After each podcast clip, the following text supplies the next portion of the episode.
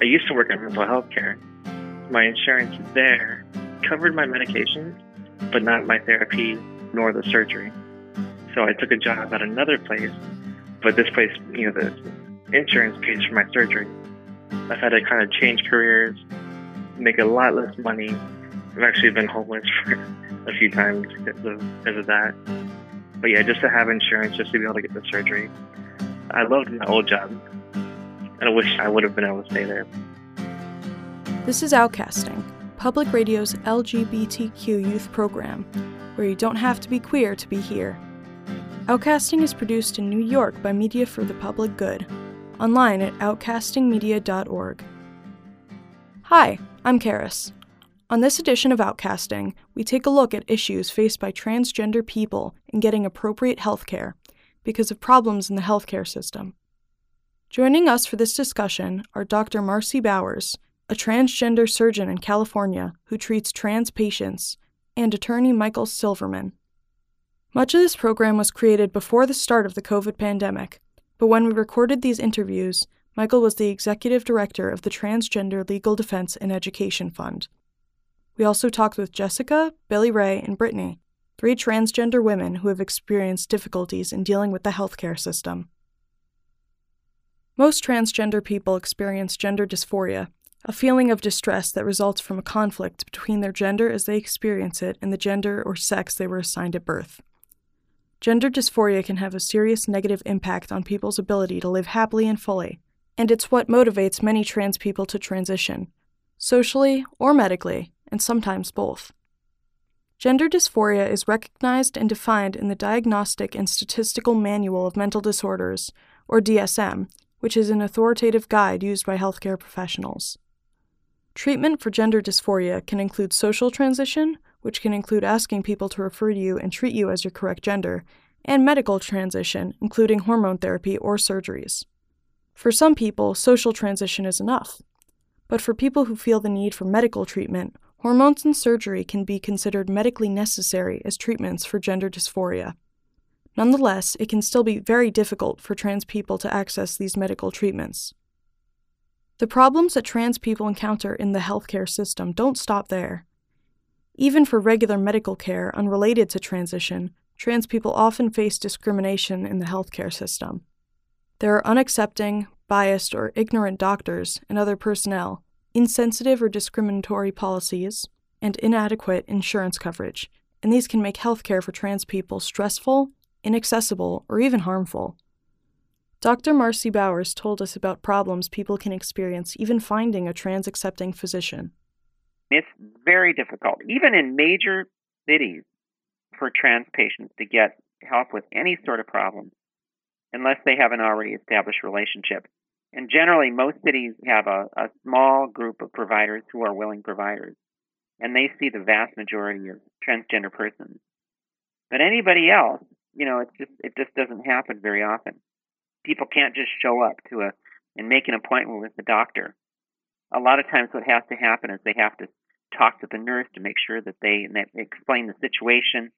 You know that they might be post-op or something, and they might need some health care. And uh, still, more often than not, they're turned away because the doctor says, "Oh, you know." Sometimes they have their own moral objections. Sometimes they have just an ignorance objection sometimes they have a feeling like I just don't want to get involved. I hear things like, you know, in my male to female patients, I hear a doctor say, well, I wouldn't even know what I'm looking at. You know, it's like, well, what do you think you're looking at? You're looking at female genitalia. It's not like we put things in a different spot. So there's a huge gap right now, and it's the, the overall um, access to, to care for trans persons I would put it at abysmal, slightly above abysmal in the U.S. One of the first steps for trans people pursuing a medical transition is to find a therapist, if they don't have one already. Many doctors require a referral letter from a mental health professional in order to prescribe hormones or perform sex reassignment surgeries. Having a therapist is often a valuable resource for many trans people to help them through the transition process but it can be difficult to find a therapist who you know will be accepting and supportive, because there are few therapists who specialize in trans patients.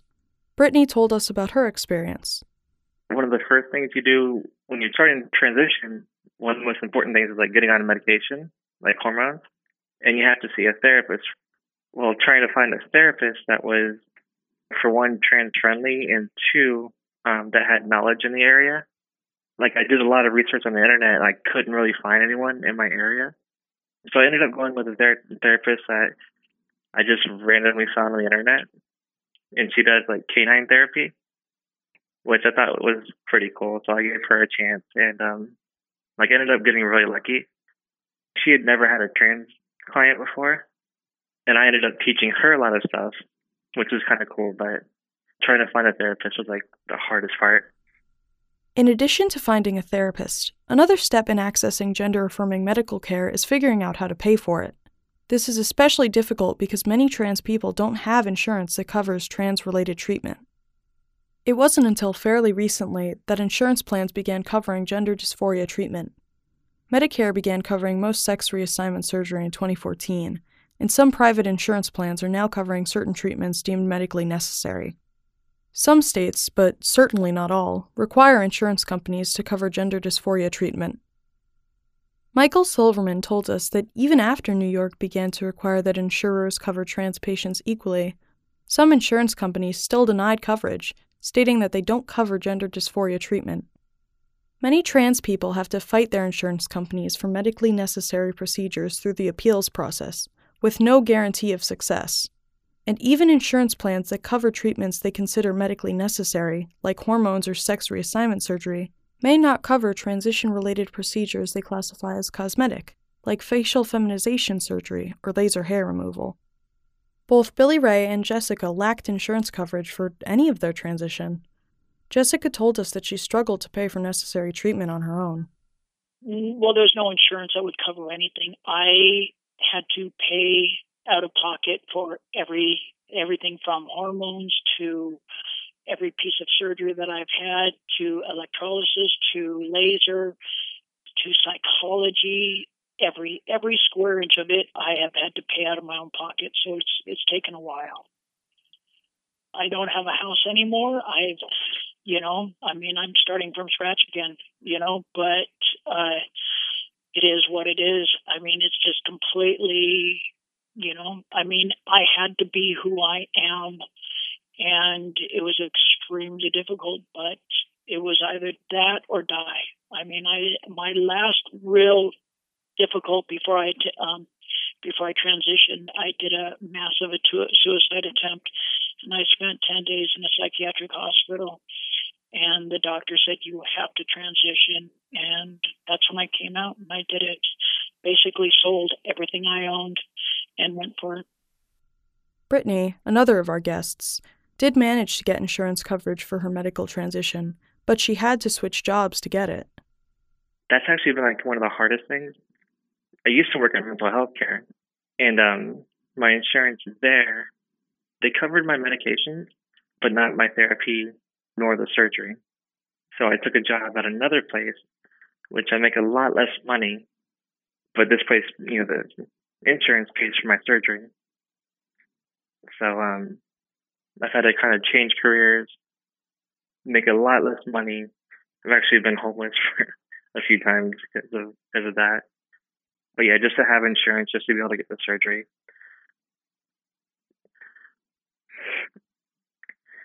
But yeah, I've been like working at a different place for the past like year and a half. just solely for insurance, so I can get the surgery, not for you know anything else.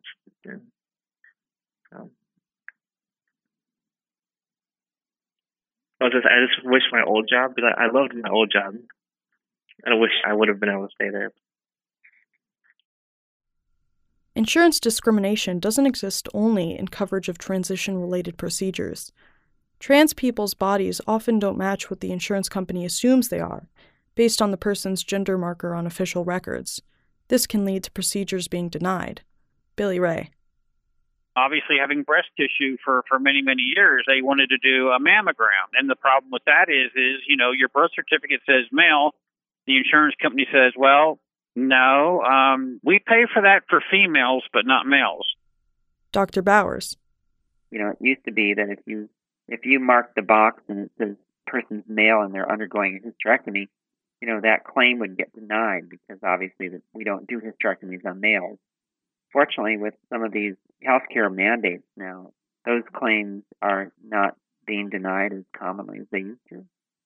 But the same problem exists when you order a, let's say, a, a PSA, which is a prostate-specific antigen, on a woman who happens to have a prostate.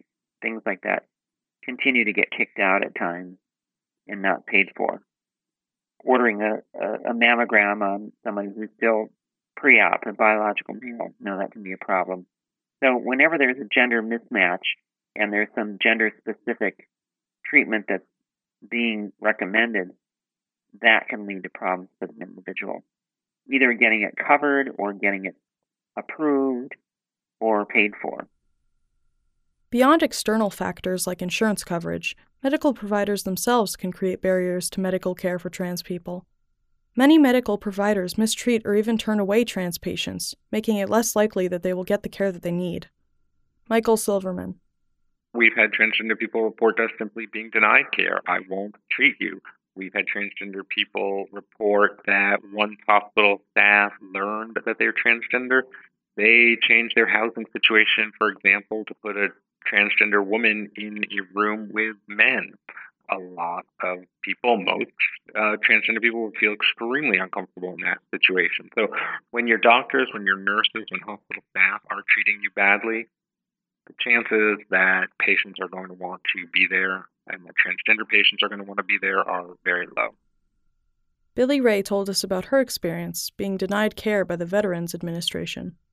How did that feel? It's well, I mean, it's like rejection it's it, you know it's it's like looking for a mate. You know you're you're looking for somebody and then all of a sudden it's rejection and you actually thought that that mate was the perfect one. And now all of a sudden you find you know you're you're being rejected from them. So i mean you know it, it's the same thing. You know you're looking i was looking for medical treatment from the va and and because of the fact that i allowed them to understand more about me because they were obviously now taking care of more of my medical life that instead of them just embracing it and saying, okay, yes, it's not service connected, but okay, yes, we understand, it became more of, uh, we don't want to treat you anymore, or we don't want to help you anymore. Even with your medically, even with your service connected disabilities, it became an issue. This is Outcasting, Public Radio's LGBTQ youth program, produced in New York by Media for the Public Good, online at outcastingmedia.org. We're talking about issues faced by transgender people in getting appropriate healthcare because of problems in the healthcare system. Joining us for this discussion are Dr. Marci Bowers, a transgender surgeon in California who treats trans patients, and attorney Michael Silverman. We're also joined by Jessica, Billy Ray, and Brittany, three transgender women who have experienced difficulties in dealing with the healthcare system. Even if trans patients aren't explicitly denied care, they may still be mistreated in a way that reduces the efficacy of their healthcare or alienates them from the healthcare system. One problem is refusal by healthcare providers to recognize the correct gender of a trans patient. Jessica said that before she had sex reassignment surgery, some office staff insisted on considering her male. But she told us that it doesn't happen as much anymore pre op, I had a few different things and, you know, just arguments saying, no, you're male. And I say, no, you know, I'm going through my surgery. Well, no. And they would insist on writing male and just, but that was also five, six years ago, you know. You get some of these sticklers that want to follow exactly by the rules, but, but you know, nowadays they change it around. People are a little bit more accepting. Brittany, who works in mental health care, recalled a misgendering incident she heard about from a coworker. A patient had been admitted into the into the hospital, and she was transgender. All of her identification had her um, birth gender on it, and then she was like adamant saying that she was female. And then the staff wanted her to prove that, like, made her pull her pants down. And then from what I heard, the staff were just really rude to her. You know, made her sleep on the floor in the in the day room, which is like a big open area. She didn't have a private room. So that was one of the horror stories. I've seen a lot of people in there who get misgendered all the time. And then when the patient's not in ear sight, I've seen um, providers like laugh or make jokes about them, stuff like that. And also other patients too. And the mental health facility, there's a lot of patients like, you know, between 20 and 30 all in one big area. And usually the trans patients get like singled out. They get forced to sleep in either a room that they're not like what their what their birth gender is, or they'll be forced to like sleep in the day room when they're not on any kind of precaution, like suicide precaution or self harm precautions or something like that.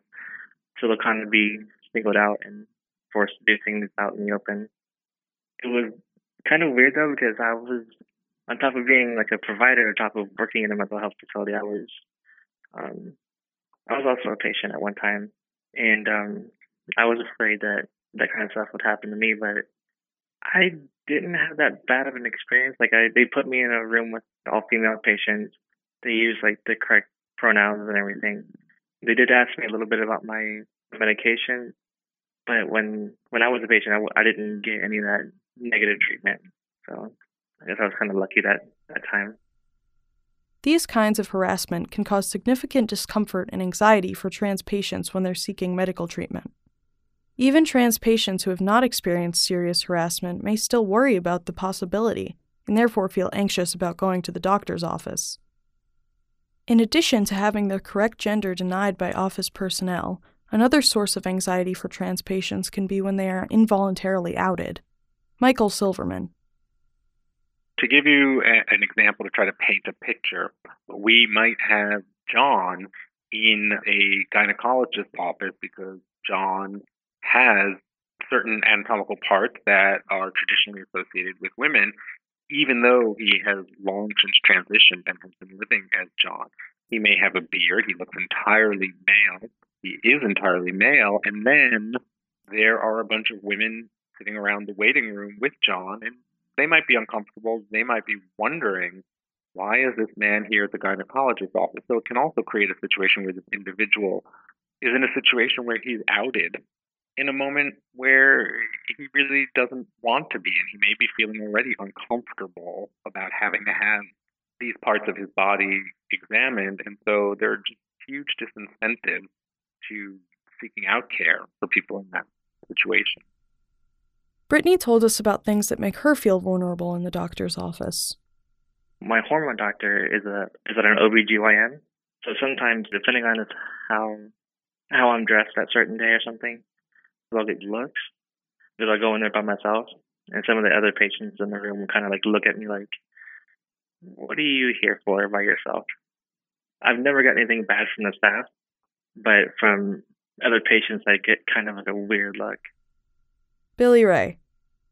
They're listening to your heart and stuff, and all of a sudden you feel their hand move around a little bit, and obviously they can feel that you're wearing a bra and then all of a sudden they they become standoffish, you know, because obviously the medical records from the VA obviously knows me quote unquote as a male from from from many many years ago from being in the military. So it you know you got a problem with a binary world. You know they they just don't understand. Unfortunately, for many trans patients, having to come out or being outed is often unavoidable. Between official records, physical exams, and the possibility that one's trans status may be relevant to their care, trans patients often have no choice but to be out. Billy Ray, for example, was getting health care from the Veterans Administration before coming out as trans, and she came out there so that they would start treating her as female. She told us about one medical professional who began treating her differently after she came out. It went ballistic the first time I told that individual um, you know, it, it was it was uh you know, it it was awful. You know, they, all of a sudden you get they you know started treating me treating me with you know rubber gloves and you know acting like I was a leper or or had some disease or or I'd been carrying out some type of you know um doing something wrong with my body to the point to where you know that that all of a sudden it, it, I was being treated like a, they were going, I was contagious. Um, and they still that I know that one particular individual still treats me that way. Um, and like I said, I, it's hard to get them changed. Uh, that's just the way the VA system is. Many doctors, even those who mean well, are simply uncomfortable dealing with trans patients. This can lead to bias and prejudice that compromise the quality of care that trans patients receive.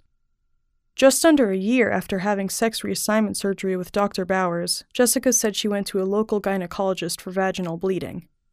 I go in there and she looks at me and she doesn't put a spreader on there. She just looks on the outside and says it's um, granulation tissue. And I said, well, no, it's coming from inside. I'm bleeding on tampons. And she goes, no, it's not. I'm not going inside. She goes, it's granulation tissue. Um, and I had asked her previously, had she ever dealt with a, a post-op woman before? And she said yes, numerous, four or five, six times down in Los Angeles and um, but she and I had asked her. I told her numerous times, please look inside. There's bleeding, and she said she refused. Basically, And she says no, it's coming from the outside. It's granulation tissue, and she gave me an ointment. And the ointment was like two hundred, about one hundred seventy-five dollars, right under two hundred dollars, and put it on the outside, not inside, and use it topically and it should go away. Well, it didn't go away, it got worse, and I made another appointment with a different doctor. Same identical thing. Did not open me up, did nothing, um, and uh, refused to go inside. And uh, I don't, I'm not sure if she had dealt with post ops. I can't remember off the top of my head. I think she had. And, um, and then so here's two different doctors and said the same thing. It's granulation tissue. And I argued with him, and I, I pulled out a tampon while I was there with her, and I said, "There's blood on it." She goes, "Oh, it's from rubbing on the outside," and they they refused to believe me. So um, I made an appointment uh, with Dr. Bowers, uh, and she put me up on a spreader, you know, on the leg. My legs were up. She went inside of me, and she got angry and she's looking inside of me and she's got the light inside of me. She goes, I go, and I told her that I never looked inside of me. And she's all, seriously, they never went inside of you. And she goes, I need to do a biopsy. And she kept her mouth shut and she, you know, and she did it, but she was cussing and saying that these doctors are idiots. Why didn't they look inside? Blah, blah, blah. So she made it, she said, make an appointment for the following week. And, um, and so I came back, and she had done the biopsy, or you know, she told me it was a um, a PAP at the time, and uh, you know, biopsy. And she came back. I came back the following week. She sees me in the hallway and hugs me, and she goes, "Honest to God, Jessica, I thought you had cancer." She goes, "You have an HPV virus," and we went inside and we discussed it. And she goes, um, they would have I had to have another surgery that cost me about five thousand dollars to go inside and do a um cauterize it all inside of me. and Marci had to do it. And um and she says if they would have caught it, if they would have done that, medicine would have taken care of care of it at that early of an age. And she goes, from now on, I am your gynecologist and she had relocated to California by this time. And so since then, she has become my gynecologist. And because I don't trust anybody, so I do a four or five hour drive to go get a pap smear, you know, every six months.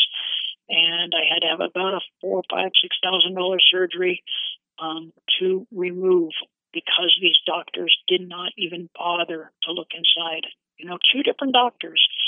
So yeah, I've had issues. I lost some depth on it, and I've gone through some extraordinary pain. One of the things that frustrated Dr. Bowers about the situation was that the other gynecologists couldn't see past the fact that Jessica was trans. They seemed to assume that her problem was related to her surgery, rather than recognizing that she could have the same health issues as any other woman. Many doctors have trouble properly recognizing trans people's health situations and needs, and so a lot of trans people feel that they need to practically become their own doctors, taking their care into their own hands. Billy Ray. I've had to literally learn that, you know, if I've got, you know, this little pain from this little certain area or something, you know, it might be something to do with, you know, what's going on inside of me. And, you know, and I, and I have to learn, you know, you know, I got to go tell the doctor, look, I need this medicine for this. You know, so I mean, I've literally, you know, had to learn to be able to speak um, what would you call medicalese you know, talk to them in their terms, you know, to, in order to get a lot of times here lately, in order to get what I need. Um, because you know you basically have to educate yourself so that you can educate them. Um, you just can't go plop yourself in, in the in the doctor's office and say, huh, you know, this is this is it, you know, um, because they're still going to look at you with skepticism. But if you walk in with a lot more knowledge about yourself, then their skepticism usually is is melted away, and you know they realizing that you're wanting to take care of yourself. So I mean, you know, I, I have that benefit that I've actually spent, you know, you know, uh, uh, enough time studying my condition to the point to where I can go in and ask for what I need and get it. In addition to having to educate themselves about their own care, some trans people may choose not to come out to their medical providers in order to avoid bias or uncomfortable interactions. Brittany told us that that can make things awkward. I've had quite a few like hospitalizations. I found out I had some like heart problems. So one of the big questions whenever you go into a doctor's office, the first thing they ask you is, "When was your last menstrual cycle?" I would always answer like, "I've never had one." And then, you know, there'd be those questions like, what? You've never had one? What do you mean you never had? Like, and then recently I just started saying, oh, it was two weeks ago, just to like kind of avoid those awkward questions. And then a lot of the doctors, like, when I tell them what medications I'm on, they kind of like give you that like puzzled look, like, why are you on these medications? What are they for? And you have to explain to them what it's for, what's going on. And they still kind of seem for the most part, pretty clueless. We've run out of time. On the next edition of Outcasting, we'll continue this exploration of issues faced by transgender people in getting appropriate healthcare because of problems in the healthcare system. Our guests have been Dr. Marci Bowers, a transgender surgeon in California who treats trans patients, and Michael Silverman, an attorney who, when we recorded this interview, was the executive director of the Transgender Legal Defense and Education Fund, we were also joined by Jessica, Billy Ray, and Brittany, three transgender women who have experienced difficulties in dealing with the healthcare system. This program was written by outcasting youth broadcaster Andrew Two and produced with the participation of outcasters Adam, Andrew One, Brianna, Dante, Drew, Jamie, Joseph, Josh, Lauren, Lester, Lucas, Max, Michael, Natasha, Nico, Nicole, Nikki, Sarah, Sydney, and me, Karis. Our executive producer is Mark Sophus. Outcasting is produced in New York by Media for the Public Good. More information is available at outcastingmedia.org. You can also find us wherever you get your podcasts. Just search for Outcasting and connect with us on Facebook, Twitter, Instagram, and YouTube at Outcasting Media. If you're having trouble, whether it's at home or school or just with yourself, call the Trevor Project hotline at 866 488 7386 or visit them online at thetrevorproject.org. The Trevor Project is a nonprofit organization dedicated to LGBTQ youth suicide prevention. Call them if you have a problem. Seriously, don't be scared. They even have an online chat you can use if you don't want to talk on the phone. Being different isn't a reason to hate or hurt yourself. All right, I'll say it one more time 866 488 7386 or online at thetrevorproject.org. You can also find a link on our site, outcastingmedia.org, under Connect. I'm Karis. Thanks, and thanks for listening. If you enjoyed this edition of Outcasting, please make your tax deductible contribution today. We can't do programs like this without your support. To make your donation, please visit us at outcastingmedia.org and click on support. And connect with us on Facebook, Twitter, Instagram, and YouTube at Outcasting Media. Thanks.